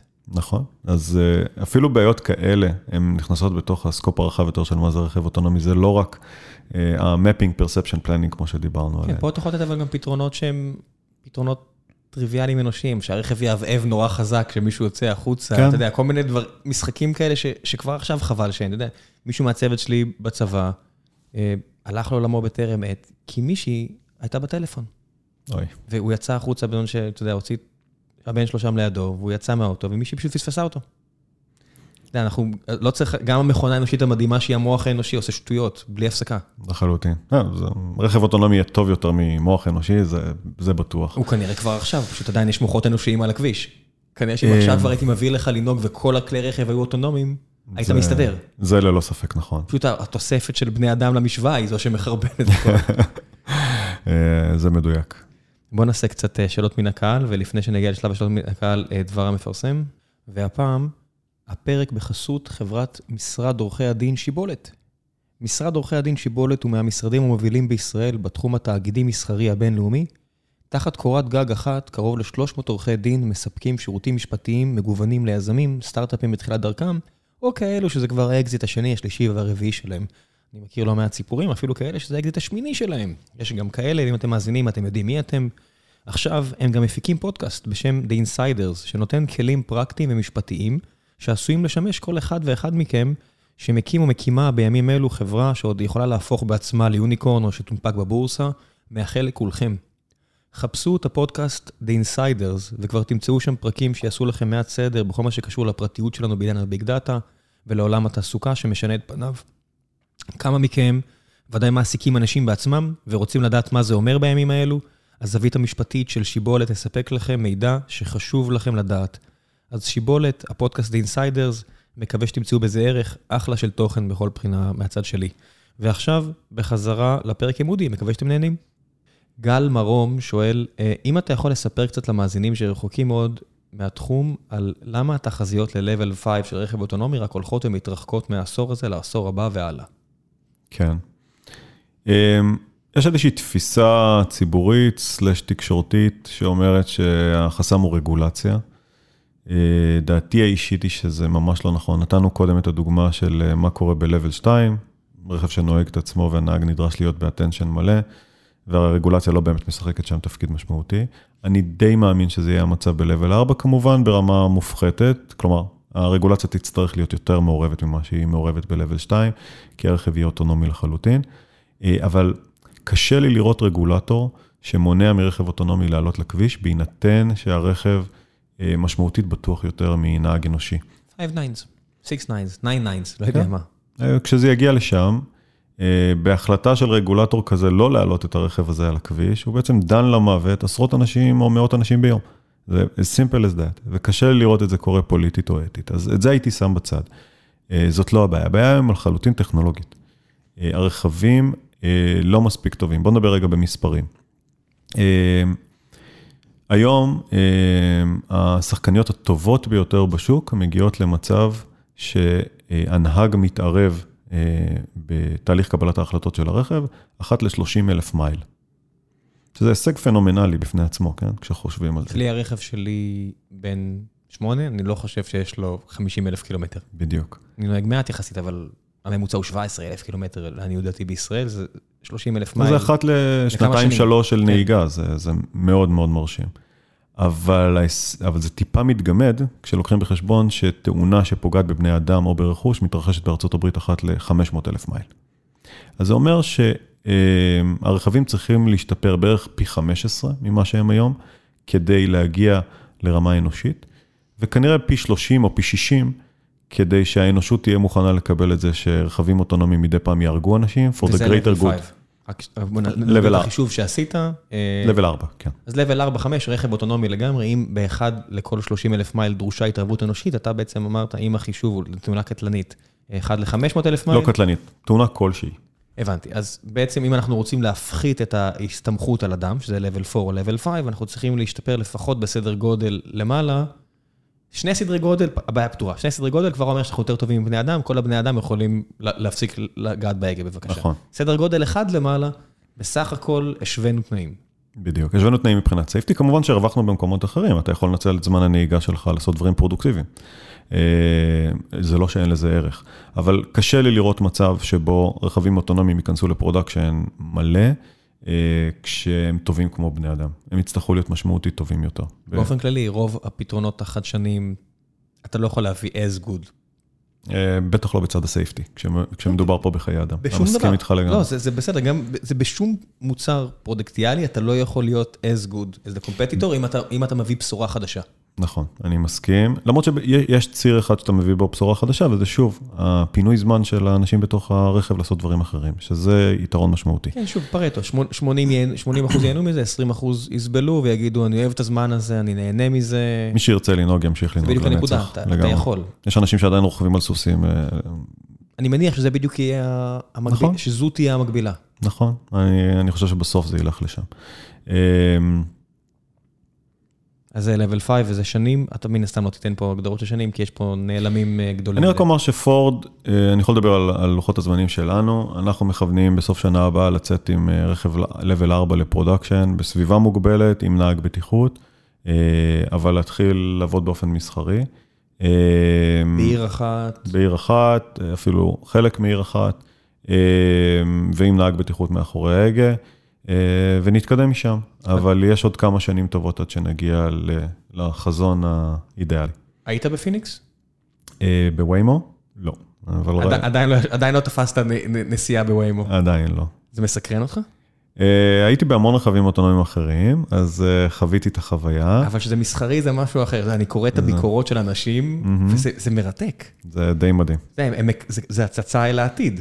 לגמרי. אנשים שאתה יודע, עולים שם בגלנדייל או פיניקס או לא יודע מה, ונכנסים, אני חושב שזה גם, הם כבר התרחבו טיפה להרים מסביב, אבל גלנדייל אני חושב שזה כמו פרוור שם, פשוט הדוגמה שראיתי משם, מהם נכנס, ואין נהג, זה... זה מדהים. זה הצצה אל העתיד, אבל לא במוזיאון, בכביש. וויימו צריך להוריד בפניהם את הכובע, הם זיהו מוקדם מאוד את השוק הזה, דחפו אותו בכל הכוח, משקיעים אנרגיות וכספים עצומים, וזה משתלם, אבל אני מאוד גאה לומר שפורד נמצאת איפשהו בטופ שלוש היום, שזה הישג גדול. מי השחקנית השלישית? אפשר להתווכח על זה, אבל קרוז ללא ספק שם למעלה. שהיא נמכרה לג'י אם, נכון? נכון. מובילאיי, יש לה... באמת? מובילאיי, אני חושב שהיא לגמרי בטופ חמש. בלי ליידרים, בלי כלום? יש למובילאיי ליידר היום. יש כבר, אוקיי. טוב, אני צריך... להתעדכן שהחבר'ה מאינטל... ואנווידיה דרך אגב, גם שחקן מאוד משמעותי. באיזו בחינה? אנווידיה משקיעים המון בהבאה של כרטיס, שיודע לעשות perception ו-planning. כן, אבל זה... חומרה ותוכנה משולבת. אז זה מהצד שלהם, של ה-ג'י פי יוז ו... כן, אבל זה חלק... וסוק רחב יותר, אבל הם לא יהיו... הם לא רוצות, אין להם... או שיש להם. גם מובילאיי לא תייצר רכבים, נכון? כן, יש חברות אחרות שמתלחששות שהם כן יעשו את זה, אתה יודע, אפל קאר... כן, נראה מה יקרה עם זה. כן, קודם כל שיוציאו טלוויזיה, ואז יעברו לכלי רכב. ליאור שואל, איך לדעתך ייראה שדרוג רכב בעתיד? נחליף רק את המחשב הראשי והבטריה בכל כמה שנים? נחליף את כל הרכב שילך לגריטה? הרכב יהיה בליסינג ואחרי שימוש ילך לגריטה או משהו אחר? אני חושב שלא זה ולא זה ולא זה. אני חושב שהעולם הולך מאוד מאוד חזק לכיוון של טריפ אקונומי, אובר, ליפט ודומותיהן. ואני חושב שלרכבים אוטונומיים יהיה תפקיד עצום. אובר וליפט, חברות שמדממות כספים כבר הרבה מאוד שנים. רק שמתעסקות בתחום הזה של עשאות, כשהן עושות אוכל זה אחלה. בדיוק. כשהיה קורונה פתאום אובר רשמה רווח פעם ראשונה בהיסטוריה שלה. נכון. אבל בקור ביזנס שלהם, זה קור ביזנס מאוד מאוד אכזרי, והסיבה היא מאוד ברורה. בסביבות שבעים וחמישה אחוז מהרווח, או מהעלות של נסיעה, הולך לכיס של הנהג.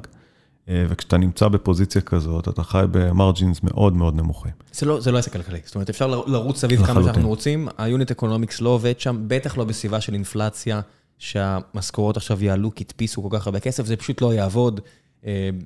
כבר עכשיו זה לא עובד, כן? אין פה ביזנס כלכלי. אין, אתה מזמין את האובר ומחכה, ואין, ואני תמיד חוזר פה לאיזושהי דוגמה מדהימה, שאיזשהו משקיע צייץ הזה, שהוא הטיסה מ-אל איי אקס ל-ג'י אף קיי, הייתה X, והנסיעה מ-ג'י אף קיי למנהטן הייתה X פלוס כמה. כן, אני מכיר את זה, זה די מדהים. כן, אבל זה מה שזה, סיפסדתם. סיפסדתם זה לא כלכלה, זה ניסוי.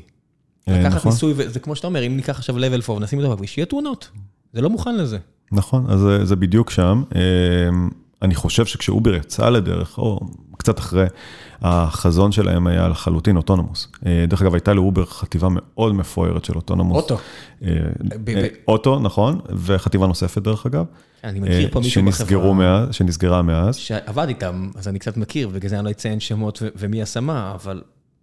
יש, יש, אתה יודע, מישהו מגוגל יצא עם תיק מלא במידע והלך לאובר, אתה יודע, בלי לציין שמות של ישראלים כאלה ואחרים, שעכשיו בבית משפט. נכון, לא ניכנס לזה, אבל, אבל בואו נדבר על התעשייה הזאת כמכלול, העתיד שלה הוא לחלוטין אוטונומוס. ברגע שיהיה לבל ארבע לסביבה אורבנית, ה-שבעים וחמישה אחוז שהולכים לנהג ילכו לבוטום ליין של החברות האלה, ואז באמת יש ביזנס. לא עדיף לפתור את הבעיה... הפשוטה יותר שמסעיות נגיד? מסעית זה לא בעיה פשוטה יותר? יש חברות שמתמקדות רק בזה. אתה צריך לפתור את בעיית ההייווי בעצם. אפילו אם תצליח לפתור רק את בעיית ההייווי למסעיות, כבר יש לזה added value עצום. אם תבקש למסעית לנסוע ממרלוג אחד שנמצא מחוץ לעיר למרלוג שני שנמצא מחוץ לעיר אחרת, ותוכל לוותר על הנהג בתהליך, זה יתרון עצום. שהנהג רק יחכה בכניסה לעיר ויכניס אותה מסעית רק ל... בדיוק.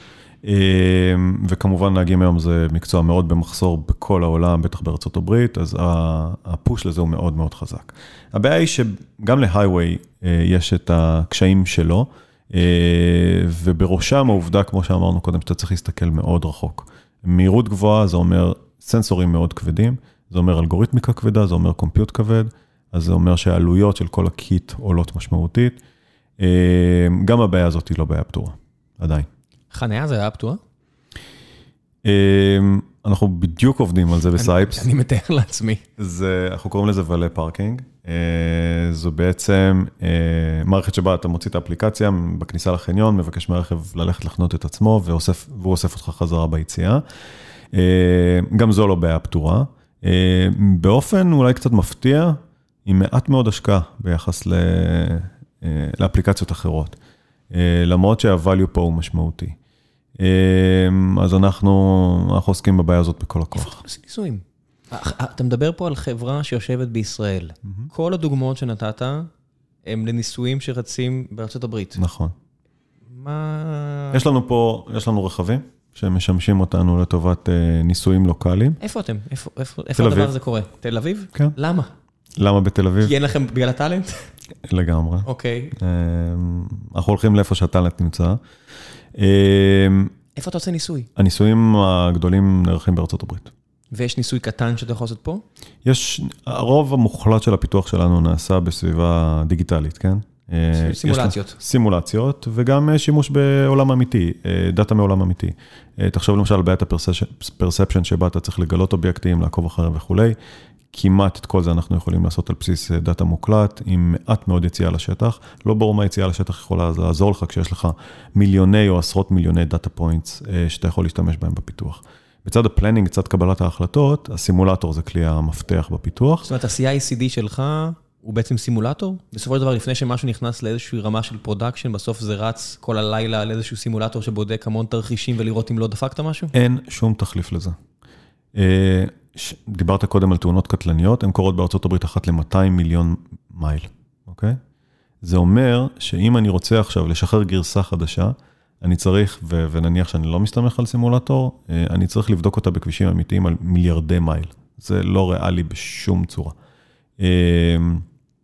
ולכן סימולטור זאת האופציה היחידה.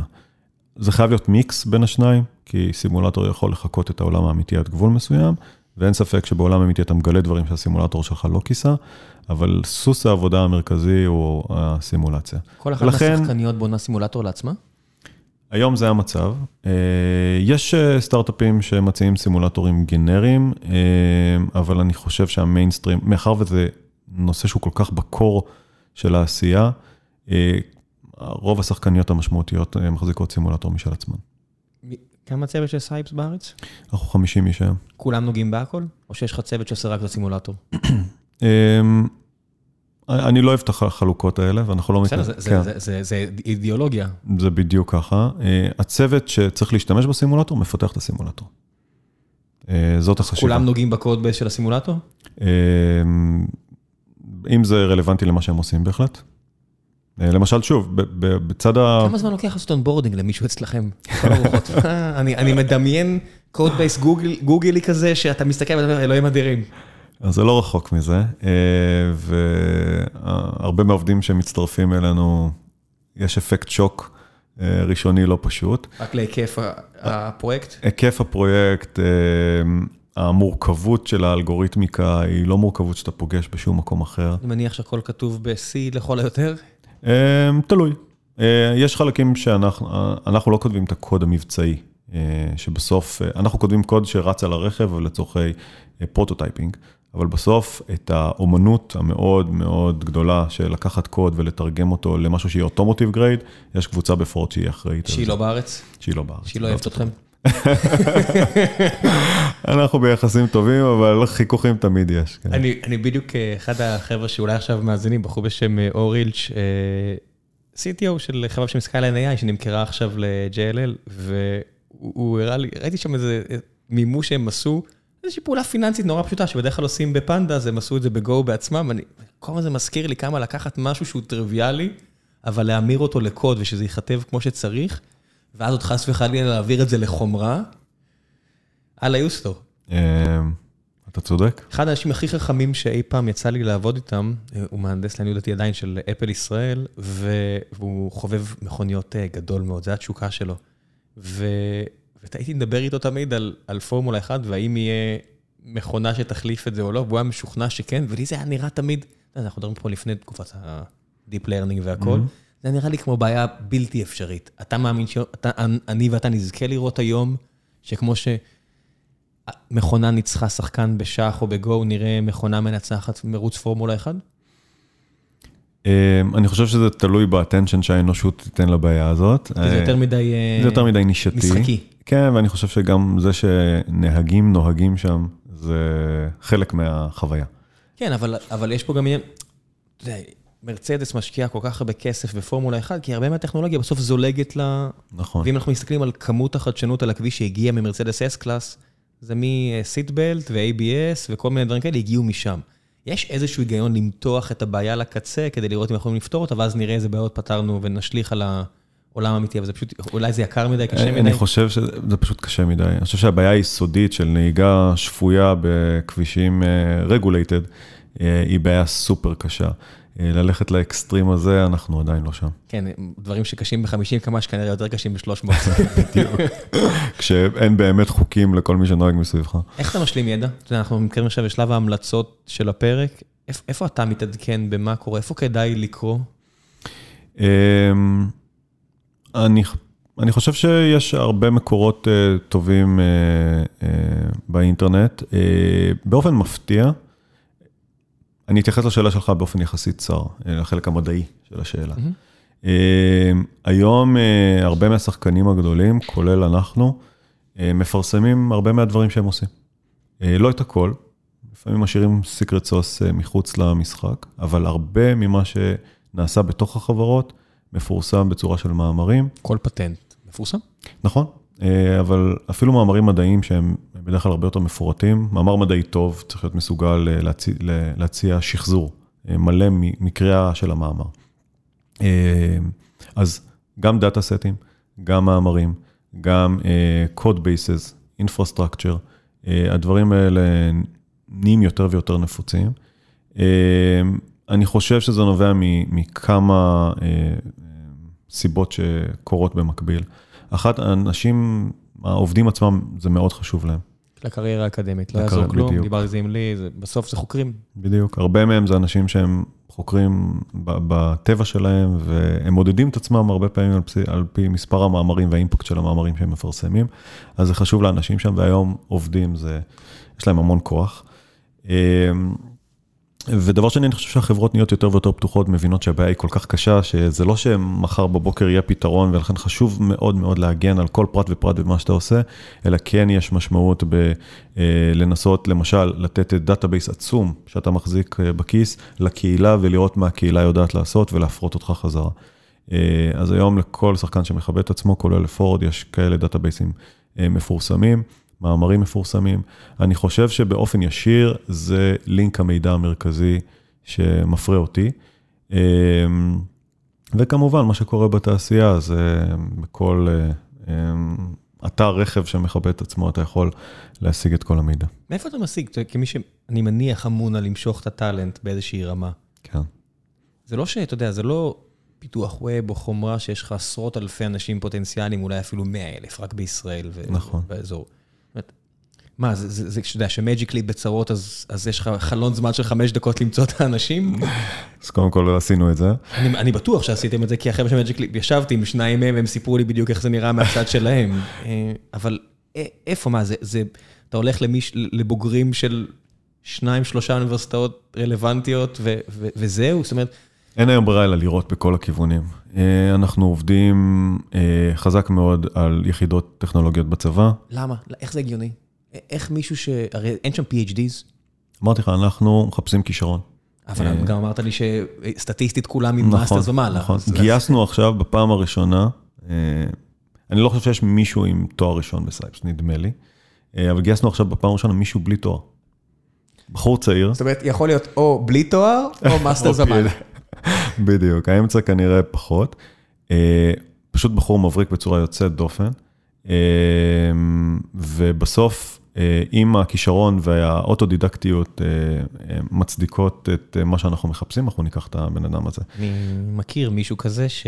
אז אין הרבה כאלה. לא, לא, לא. זה, זה כל כך נדיר, שכיוון שאני הייתי מטופש ויעיר, אפילו יותר מאשר שאני מטופש ויעיר עכשיו, אז צורחתי עם איזה מישהו, באיזושהי חברה, לפני הרבה שנים, והוא סיפר לי על, על איזשהו בן אדם שנפלט מהמערכת ההשכלה בכיתה י'. והוא סיפר לי שהוא לקח אותו, לא הוא, אבל שהוא הגיע, הוא היה איתו... ביחידה, ביחידה הטכנולוגית. ואמרתי לו, אין דבר כזה, לא מקים אנשים שלא שימו גיטאיות, זה לא, זה לא עובד, הוא לא התקבל. הוא אומר, כן, סגן מפקד היחידה לא הסכים לקבל אותו, מפקד היחידה אמר, תקשיב, אתה חייב לקחת אותו, זה, זה משהו שאין כמותו. אמרתי לו, תקשיב, אני לא מאמין שיש דברים כאלה, אומר, תאמין, תאמין. אמרתי לו, איך אתה יודע? אני הייתי סגן מפקד היחידה, אחרי שהוא השתחרר, הלכתי איתו להקים את החברה. זה, סמוך עליי, זה קרה, יש כאלו. יש כאלו, מאוד נדירים, ודרך אגב יש גם אנשים שיוצאים מהצבא כבר עם תואר שני, ולפעמים מוצאים מסוימים אפילו עם פי אייץ' די. היום אפשר לשחק, אתה יודע, היום זה מדהים, אבל ילד או ילדה שיש להם את הדחף הזה, והם לא מסתדרים בחיים האמיתיים, כי הכל נראה להם מוזר ומשעמם וטפל, והם יכולים לשבת בבית עם כלי התוכנה שגוגל משחררים, ולשחק עם זה כבר באמצע התיכון. נכון. ואז הם מגיעים לאיזה גיל עשרים ומשהו, והם פוגשים אותך, ואתה תראה משהו שונה. אתה צודק לגמרי. היום היכולת שלך... זה לא היה כמו שאני ואתה היינו ילדים. ממש ממש לא. היום היכולת שלך לבנות רשת נוירונים, היא במרחק שתיים שלוש שורות קוד, שזה די מדהים. ואתה יכול לפתור בעיות שלפני חמש שנים היו נחשבות למדע בדיוני, עם דאטאבייסים פאבליק, וכאמור... שימוש באינפרסטרקצ'ר הנכון, בדקות ספורות. השאלה כמה זה חשוב להבין, זה דרך, פייתון וכל החבילות נותנות לך... לא, אני רק אומר, זה מאפשר את הגישה הראשונית. ומשם, הבן אדם שמספיק כישרון ושכל, ובעיקר דרייב ורעב, יכול לקחת עצמו מאוד מאוד גבוה. ללא ספק, היום יש דמוקרטיזציה הרבה יותר גדולה של הגישה להשכלה. יש מה מעורבת אצלכם? זאת אומרת, אני אסתובב באחד הלוחות ואני אראה משוואות? או שזה לא מגיע לשם? אז אני חושב שזה אחד השינויים המשמעותיים שקרו, אם מסתכלים רגע ממעוף הציפור על עולם הקומפיוטר ויז'ן, ובאופן כללי אני חושב על עולם האלגוריתמיקה, הוא הפך להיות יותר ויותר דומה לפיזיקה. במובן שאנחנו מפתחים רשתות נוירונים מאוד מורכבות, שמתבססות על המון המון דאטה, בלתי אפשרי להבין מה הן עושות. המשל הכי טוב שאני יכול לתת זה בן אדם שמסתכל על כיסא, ותחשוב, תשאל את עצמך איך אתה יודע שזה כיסא. שאלה שנשמעת טיפשית במבט ראשון. לא, אתה לא תצליח לענות לעצמך. כי כיסאות באים בכל כך הרבה shapes and forms, ואתה עדיין יודע שכולם כיסאות מאוד מאוד בקלות, כמעט בלי מאמץ. ורשתות נוירונים מגיעות לליגה הזאת של העשייה, אבל הן סובלות בדיוק מהבעיה של המוח שלנו, בעיית ה-explainability. אז את היכולת שלנו לפענח מה הן עושות, ולנתח אותם מאוד מאוד מוגבלת, ובשלב מסוים אתה מתחיל להסתכל עליהם קצת כמו על קופסאות שחורות, אתה מכניס אינפוט ומוציא אאוטפוט, ומתוך זה אתה מבין מה הן עושות, במה הן טובות, במה הן פחות טובות. יהיה, אתה חושב, שמעתי כל מיני חברות ויזמים שניסו לפתור את העניין הזה של להכניס טיפה אור לקופסא השחורה עם כלי דיבאגינג וכל מיני דברים כאלו, לא נראה שזה תפס, זאת אומרת, שמעתי את הרעיונות האלה לפני חמש ושש שנים, לא עשית גורי, נעשתה המון עבודה באקדמיה, ובחלקית גם בתעשייה. מעט מאוד התקדמות. בסוף יש פה בעיה יסודית שמאוד מאוד קשה לפצח אותה. זה באמת, כמו שיש, אתה יודע, תארים שלמים של מדעי המוח, שמנסים להבין איך המוח שלנו פועל, איזה אזור אחראי למה וכו'. אתה יודע מה הבעיה? המוח האנושי הוא סטטי כבר כמה מאות אלפי שנים. התוכנה משתפרת, אבל החומרה נשארת זהה. פה המרחק הולך ומתרחב. זאת אומרת, אם הבעיה הייתה קשה לפני עשר שנים, היא רק נהייתה קשה בכמה סדרי גודל יותר היום, והמוח האנושי עדיין נשאר, זה שמנסה לפתור את הבעיה. לא ישתפר, נכון? זה מדויק. לפני חמש שנים, רשת נוירונים סטנדרטית הייתה בת מיליוני פרמטרים, מיליוני נוירונים. היום זה כבר עשרות מיליונים ובקרוב מאות מיליונים. הבעיה הולכת ומסתבכת, ואנחנו צריכים להתרגל לזה. אז אופי העשייה, אתה יודע, אם הייתי מקפיא אלגוריתמי, קומפיוטר ויז'ן, לפני שמונה שנים ומאיר אותו היום, הוא לא היה במקצוע הנכון, כן? תשעים וחמישה אחוז מארגז הכלים שלו הלך לפח, ויותר מזה, כמו שאמרתי, אופי העשייה, הדרך שבה אתה מפתח אלגוריתמיקה השתנתה מהיסוד. יש שינוי ש... יש סיכוי שיש שינוי פרדיגמה? אתה יודע, כמו שאינטל מדברים פתאום על טרנזיסטור תלת-ממדי, אתה יודע, שזה לא שכבות, שכבות, שכבות, פתאום שיהיה קשר עוד, עוד רמה למעלה. זאת אומרת, כבר יש כאלה. אז יש כבר רשתות שהן עוד ממד? כי בסופו של דבר זה גרף אבסטרקטי, אני יכול לצייר, בסוף זה מצטייר סכמטי X על Y.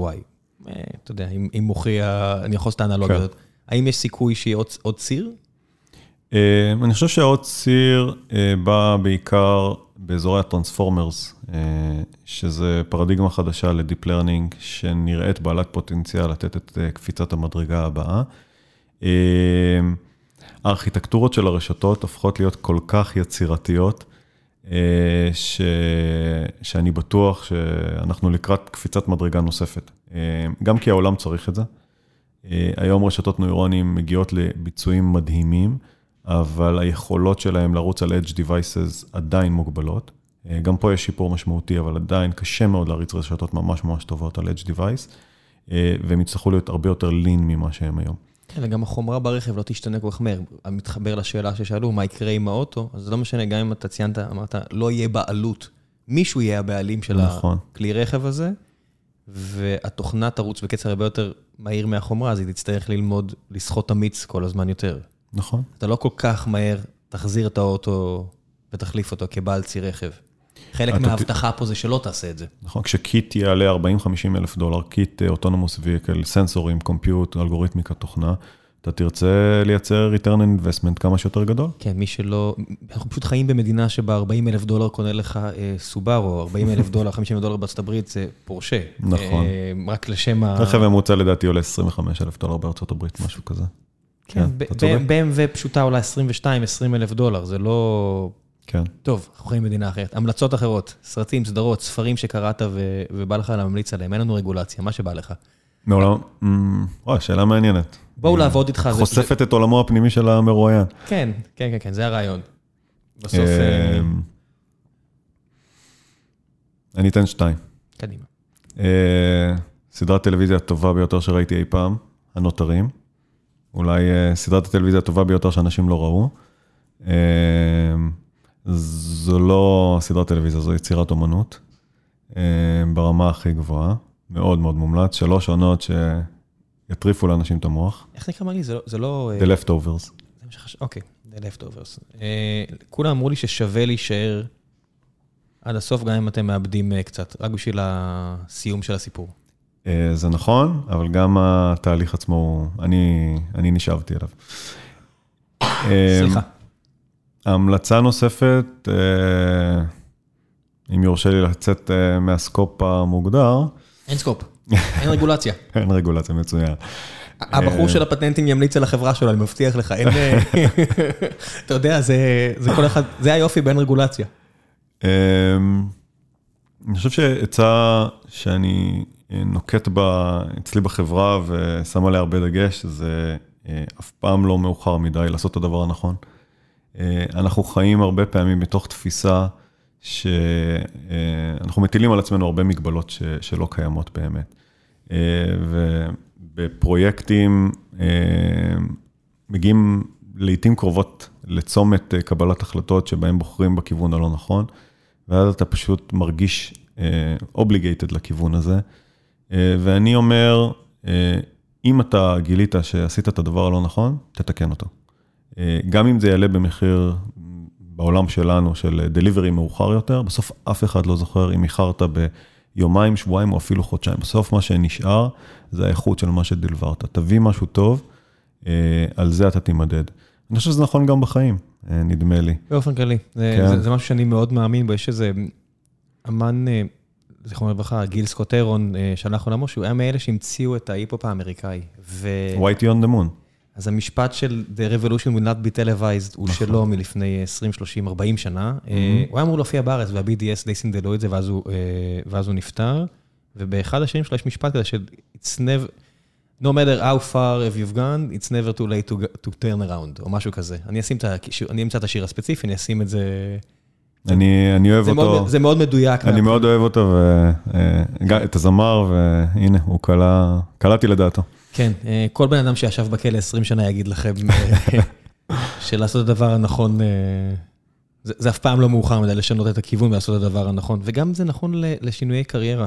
בדיוק. רק צריך לדעת להסכים לשלם את המחיר, כי בסופו של דבר, אם נהיית מאוד טוב בתכנות ווב, והכל נהיה קל לך, אבל אתה רוצה לשנות כיוון, ואת מאוד חכמה, ויש לך את היכולות האנליטיות לעבור, להתעסק בנושאים שאתה מדבר עליהם, כן, יהיה איזושהי נקודה שתצטרכי לספוג כנראה ירידה בשכר, ושיהיה שוב קשה, כי תצטרכי ללמוד דברים חדשים, אבל את כנראה במרחק ששנים ספורות מלעשות את זה. נכון. אני מכיר כמה וכמה אנשים שעשו שינוי עכשיו לאחרונה חד מאוד בקריירה הטכנולוגית שלהם, וזה כנראה ישתלם להם. אני מסכים לגמרי. אני חושב שהאנשים האמיצים עושים את זה, ובסוף צריך לזכור שכל מה שעשית בעבר זה סאנק קוסט. צריך תמיד להסתכל קדימה ולראות מה, מה קוסט אפקטיבי לעשות מכאן והלאה. לגמרי. תודה רבה. תודה רבה, רם. ביי ביי. ביי.